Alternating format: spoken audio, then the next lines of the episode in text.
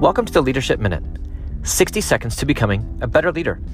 I'm your host, Kevin DeShazo of Culture Wins, a division of Giant Worldwide. There's so many critics out there who have all the answers. They'll sit by all day long telling you what you should have done and what you shouldn't have done. Oh, I would have done it this way. Oh, I would have never done that. Oh, that way is not going to work. And they take all this knowledge, all this wisdom from the conferences they've attended, from the books that they've read. And instead of making things better, they just point out problems. Instead of using their influence and their knowledge for good, they take the easy way out. They take the safe path.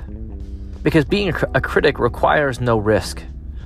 You don't have any skin in the game. You just sit back on the sidelines and tell everyone what they're doing wrong or why this isn't going to work. But real leadership is getting in the game. It's taking risk. It's being willing to make things better. It's being willing to be wrong. We don't need more critics on the sidelines. We need more leaders in the battle, working to find solutions, working to make things better, working to create opportunities.